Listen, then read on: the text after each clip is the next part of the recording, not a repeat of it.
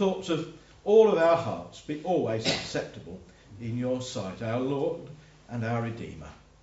Amen. Amen. It sometimes seems to me that we never stop hearing about surveys of young girls' attitudes to their weight, except when we're being warned about the dangers of obesity, which strikes me as being the opposite bits of the same scale. But on one survey they found that well over half of the girls that they talked to, aged between 11 and 20, thought that they ought to lose weight, but only 15% actually needed to do so. Image is so much more important than reality when these girls think about their body. So what's the church's attitude to the body? That's what we're going to think about. Well, one of the words for body in the New Testament is the Greek word soma.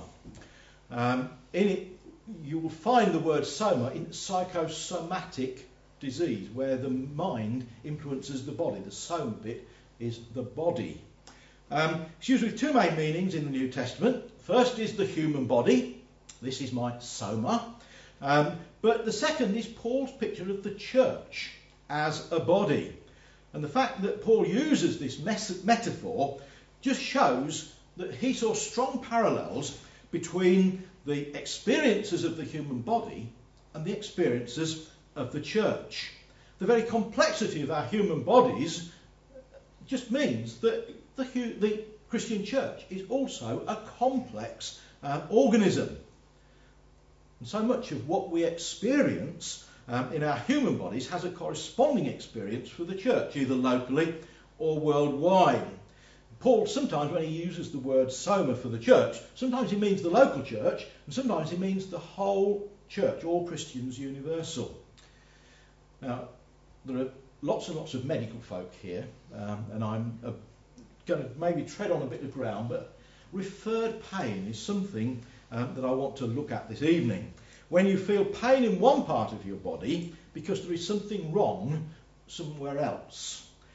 Now, I don't know about you, but the time when I most often feel referred pain is when I'm eating ice cream. Because if there is a trigesic nerve, they tell me, which goes through the top of the mouth and also affects the forehead. And so if the top of your mouth gets too cold, you experience a very sharp stabbing pain in your forehead. I'm unfortunately very well used to that pain.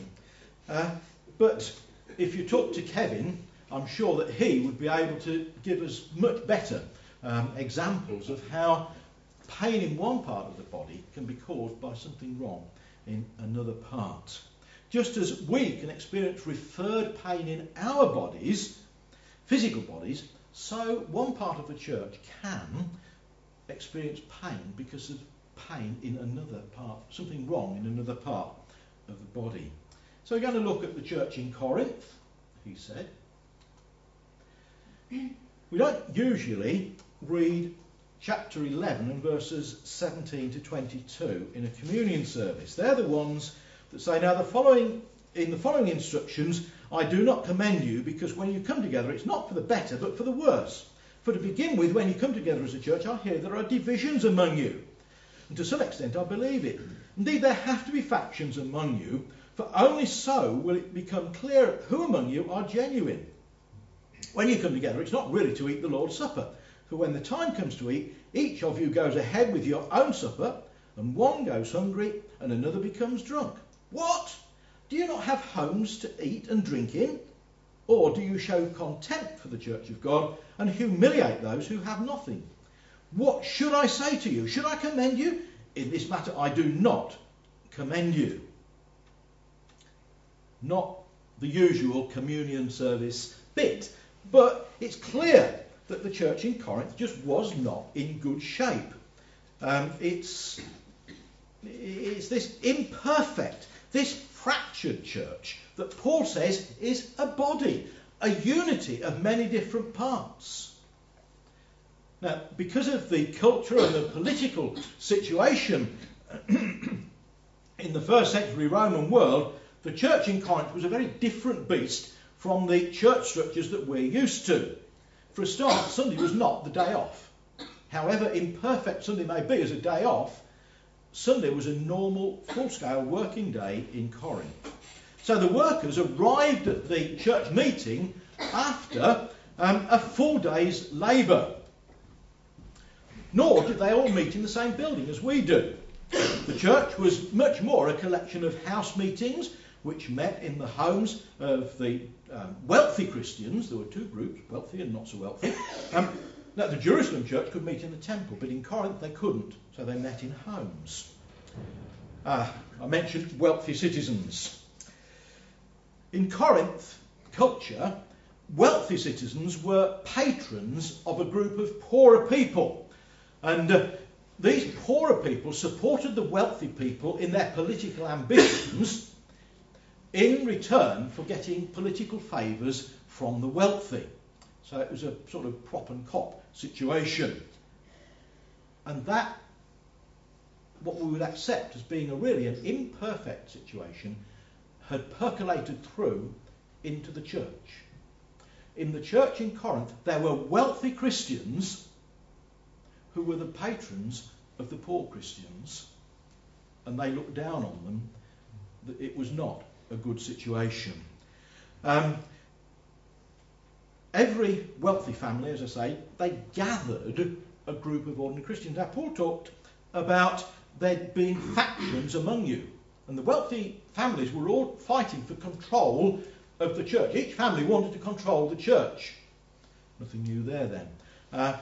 And they gathered people by bribery to support them in their ambitions for control of the church. How imperfect was that? But when they met for the Lord's Supper, they actually gathered for a meal beforehand.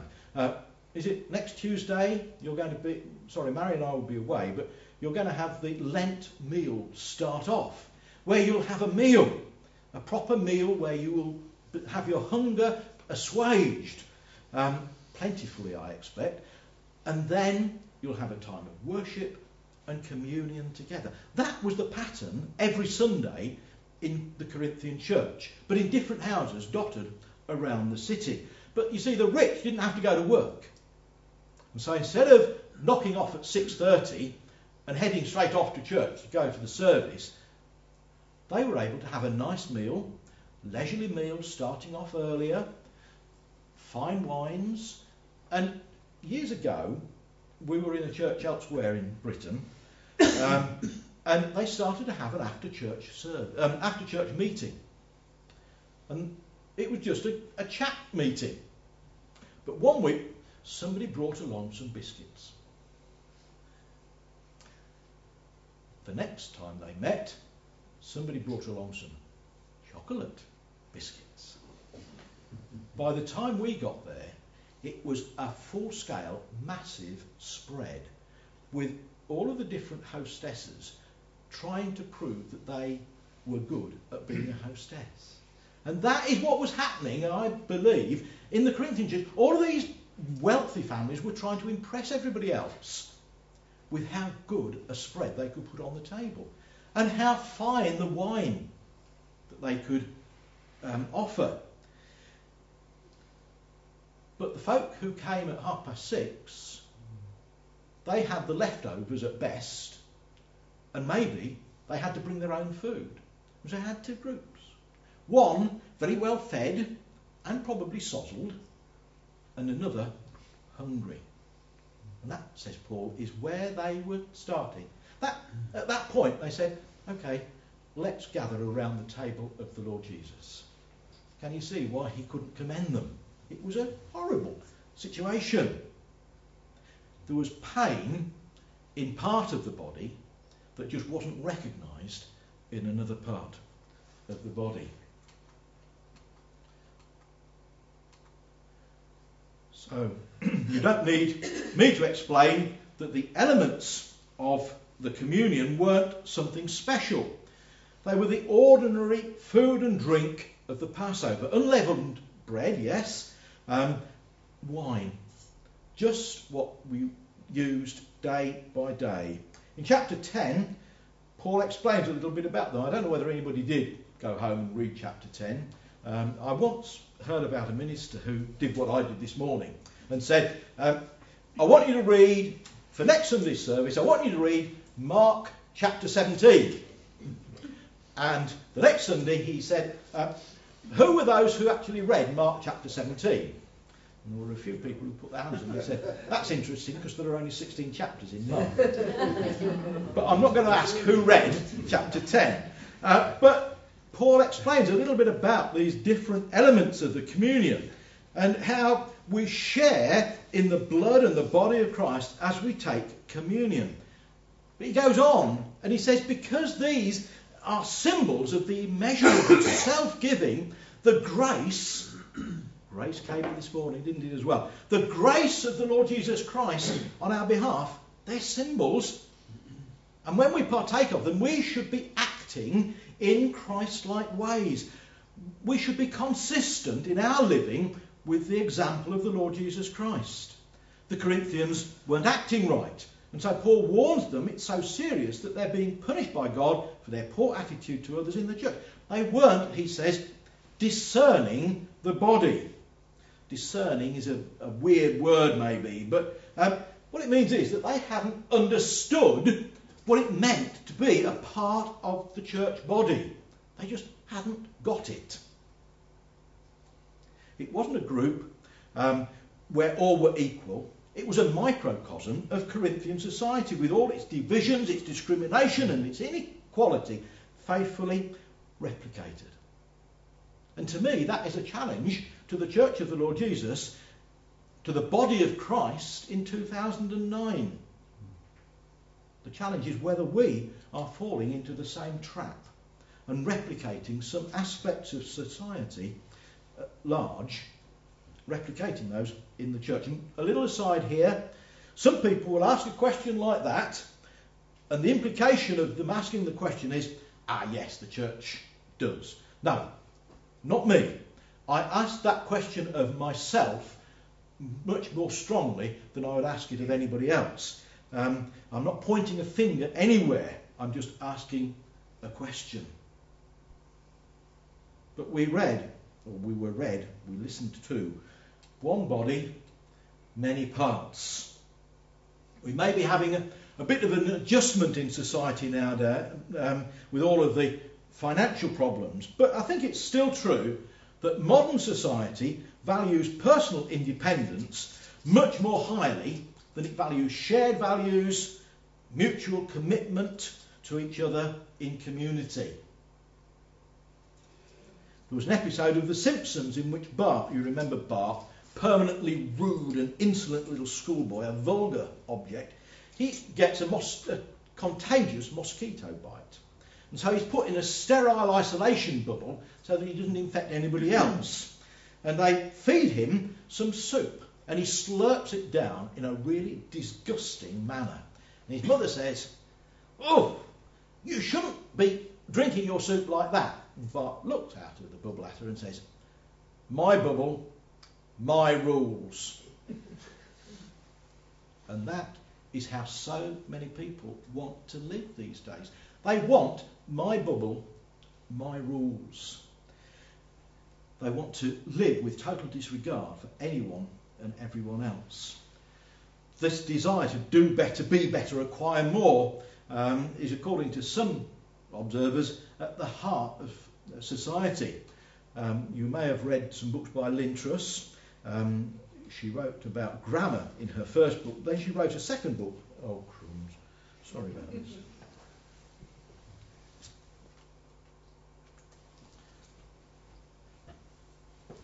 And it was called Talk to the Hand Because the Face Ain't Listening. And she says that one of the constant themes of TV over many years has been competitive, material self-interest. And as these attitudes filter into all areas of life, it can seep, attenuated, much less, but it can seep into the church, even though consumerist values are so directly opposite to Christian values. I suppose we can take a little comfort from the fact that it's not new, because that is just what Paul is talking about in the passage that Jonathan read to us earlier. It showed itself in two ways. People who were made to feel inferior, thus that they didn't belong, and people who felt superior and thus made others feel unwelcome. There are two ways in which this can show itself. The two phrases, examples: you don't want me, and we don't need you. If people come who are different from the majority of the folk in a church, they can feel they're outsiders, that the church doesn't need them. My accent 30 years ago was an awful lot stronger northern accent than it is now. And we used to live in Very County, Berkshire. And I always felt that the folk in the church, the county folk in the church, looked down on me because of my accent. I felt, you don't want me. But over in BMS World Mission, there's a chap, David Hart, who says that Christians may not openly or even knowingly put others down, but he says that he has seen how people's attitudes, actions, sometimes betray the value that they place on other people within the church. They give the impression, we don't need you. The two phrases. So what about the body? It's all about, or should be, interdependence. Years ago, they used to say that the attitudes of Christians in America and Britain towards world mission were complementary, because the Americans were quite happy to pay money to send people abroad, but they wouldn't go. Whereas we Brits were very happy to go abroad, but we didn't have the money to afford it. And if you put the two together, you should have had a good synergy, but you didn't. What happened was that relatively few American missionaries lived in great luxury in compounds isolated from the people they were supposed to be serving, and the Brits lived in the same conditions as the local residents. Both attitudes, I'll give but not go, and I'll pray but not pay, they're both foreign to Christ, to Paul's description of the body of Christ, the church. But even that isn't the worst attitude.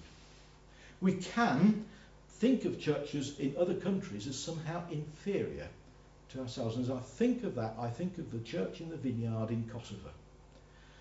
It's got very few members, but boy, what a church.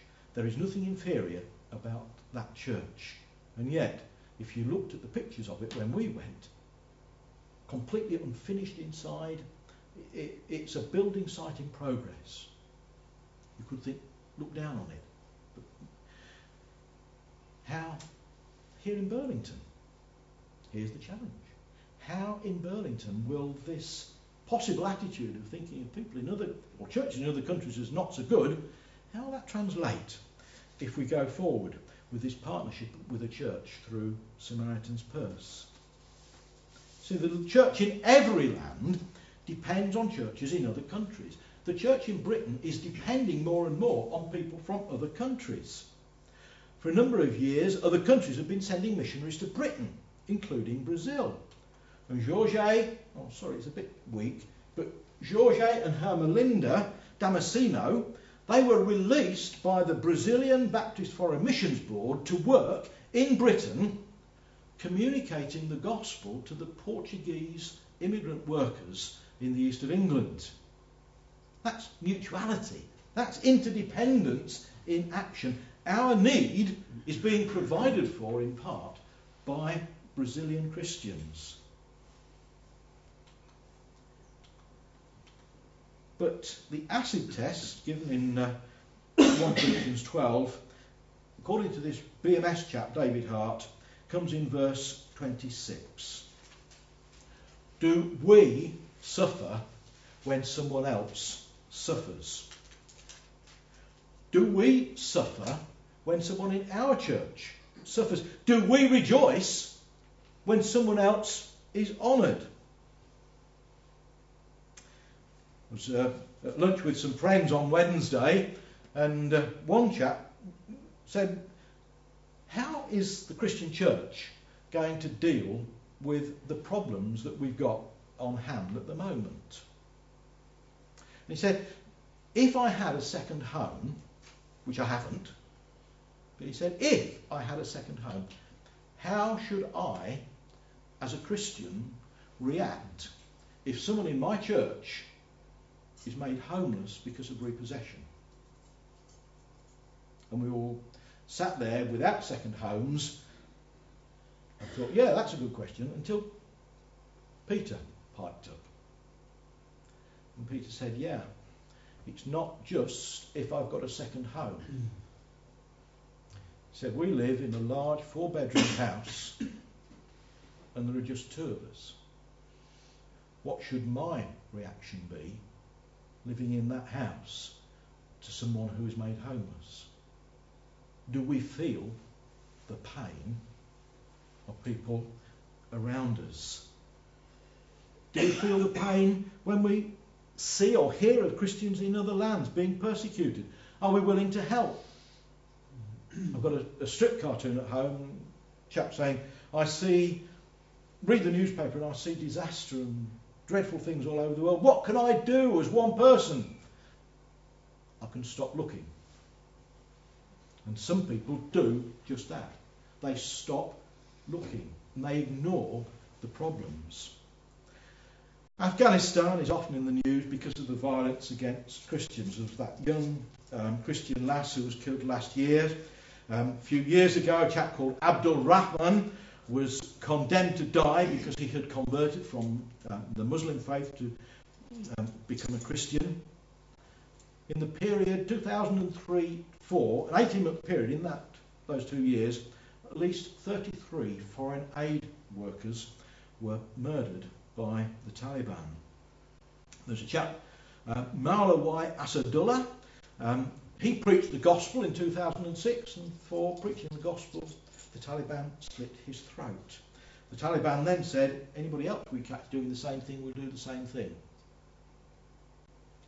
Do we feel the pain of the church in Afghanistan? So take a little look at this picture. Picture from the Baptist Assembly in 2006. And just have a look, we'll amplify it. This little family. Wouldn't you love to have 3 children like that as your grandchildren? We said farewell to them in 2006 for them to go to Afghanistan to learn the language, then to go to one of the most remote parts of Afghanistan to serve. He's a doctor, to serve the people of Afghanistan. I think of the pain of grandmas and granddads. It must hurt. Do we feel that pain? Another one, this one, still in Afghanistan. This time it's this lady here. Looks ever so young, doesn't she?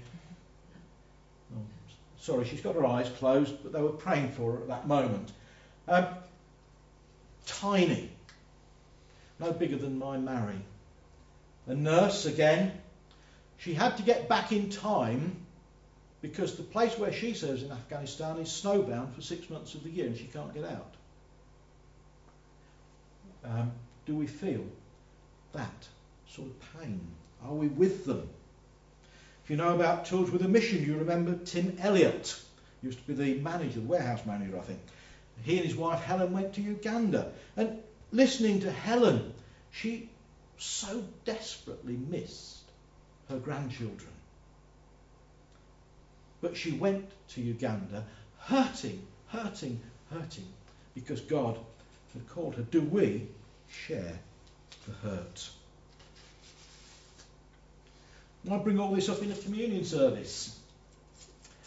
Well, because Holy Communion is the place where we are the body of Christ. All of us know about pain in the church. Maybe pain in this church.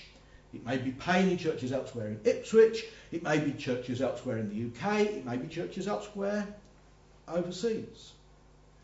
We know of hurts in the national expression of being Christ's body. So we're going to pray for them now.